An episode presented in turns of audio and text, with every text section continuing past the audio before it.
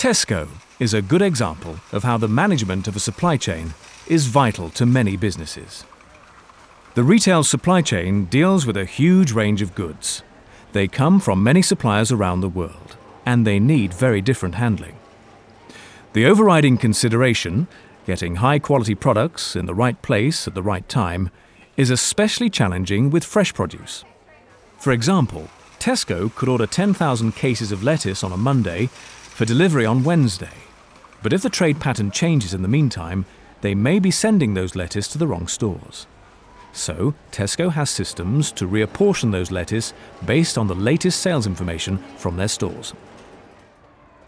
This is the distribution centre serving the south of England. You're looking at just half of its total length. For operational reasons, the goods here are laid out in a similar way to the standard supermarket layout. That means that when they're assembled into loads, they can come off the trolleys in the correct order for the store.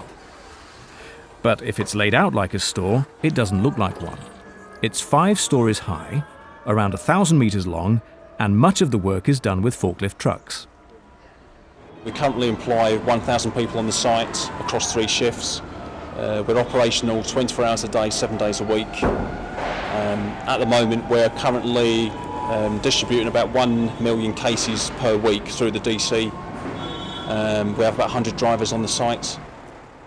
Lorries arrive at the distribution centre from suppliers to match a tightly scheduled timetable.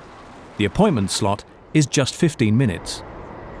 Some goods come by suppliers' own transport, some by third party logistics companies, some by Tesco's own lorries that would otherwise be returning empty to base. Satellite navigation systems warn the distribution centre control room when an inbound consignment is 10 minutes away.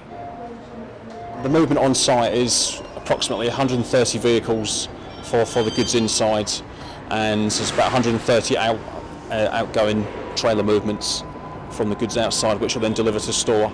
Uh, we currently service between the southeast of England as far down to the south coast like Hastings, Brighton, um, West London, Covent Garden and East Anglia region up as far as Norwich. As soon as the inbound lorry has docked at one of the 28 arrival bays, the consignment is offloaded. Pretty well everything is controlled by computer. Scanning the delivery updates the system about how much has arrived. That generates the instructions for the operators to park the consignment until it's needed. During its relatively brief stay in the distribution centre, the pallet will work its way down to the lowest level, where it's ready for the pickers. The next stage of the operation is picking. That is, that, that, that is our biggest function here, picking. Um, we approximately assemble for about 300 stores, and that's covering our own stores, plus we trunk, trunk to other depots across the southeast of England.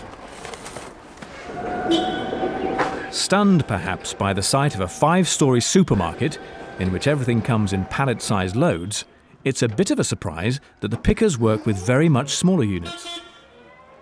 And if you have a look at the portfolio of stores that we have, including home shopping, you've got everything from hypermarkets of, uh, you know, um, 12,000 square meters, down to express stores, some of which are, you know, less than 1,000 square meters.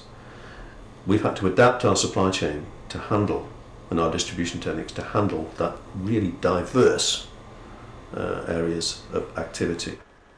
Assembly will then pick the cases into a cage. Um, cages then loaded onto the goods out loading bay, straight onto the vehicles. Um, these are then available for transport to then issue the, issue the drivers with the trailers. And that's, then that's the last movement on site, the trailer leaving the site, and then, and then it'll make his way to the store. The 13 tail back on. 98% of everything we sell in our stores comes through our own distribution centre. Only 2% goes direct from vendor to our stores which means, and the reason we've done that is that we're in control of our own destiny, and we like that. We, we like the feel that we can control it.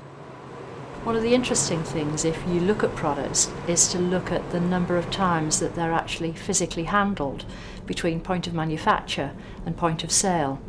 And very often there are a number of layers in that, whether it's a, a, an importer, a shipper, a consolidator, various stages of warehousing from wharf to, to store, then distribution centres, um, at the back of store, then handling to get it onto store.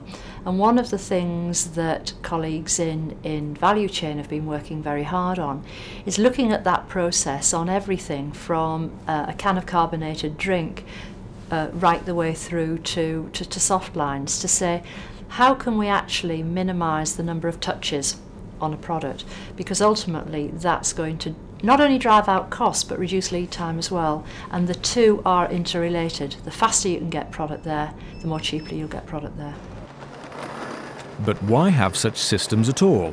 What are they achieving? We work on a principle called lean thinking, and you've probably heard of this in the automotive industry. Um, it's, it's a very popular theory. Now, we use that as a principle. And the theory there is that you you have to take out non-value added activity because every time you add a process into movement of product, whether it's right the way back from the uh, grower right to the customer taking off, it's adding cost into your supply chain and probably uh, being detrimental to having the product um, on sale. So we work to that principle. And over the years, we've tried desperately to take out the non-value added um, activity in the business, and that includes information flow. And when we looked at our information flow as an example, we found that we had information sitting on systems sometimes for 24 hours, not moving.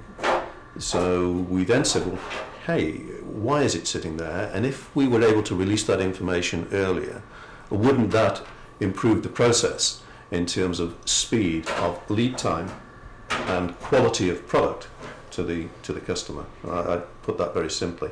So that's the exercise we went through. And in some cases, we were able to reduce lead time of product from 48 hours down to a 12 hour lead time to our stores ordering and receiving. For 95% of the product we sell, the relationship with our suppliers has become paramount. Now that's changed. You know, go back 10 years as we started, and it was confrontational.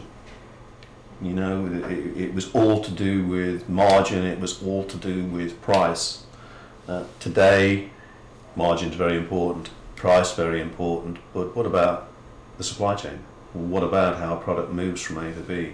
What about its quality? Where does it come from? What's the grower like? And so on and so forth.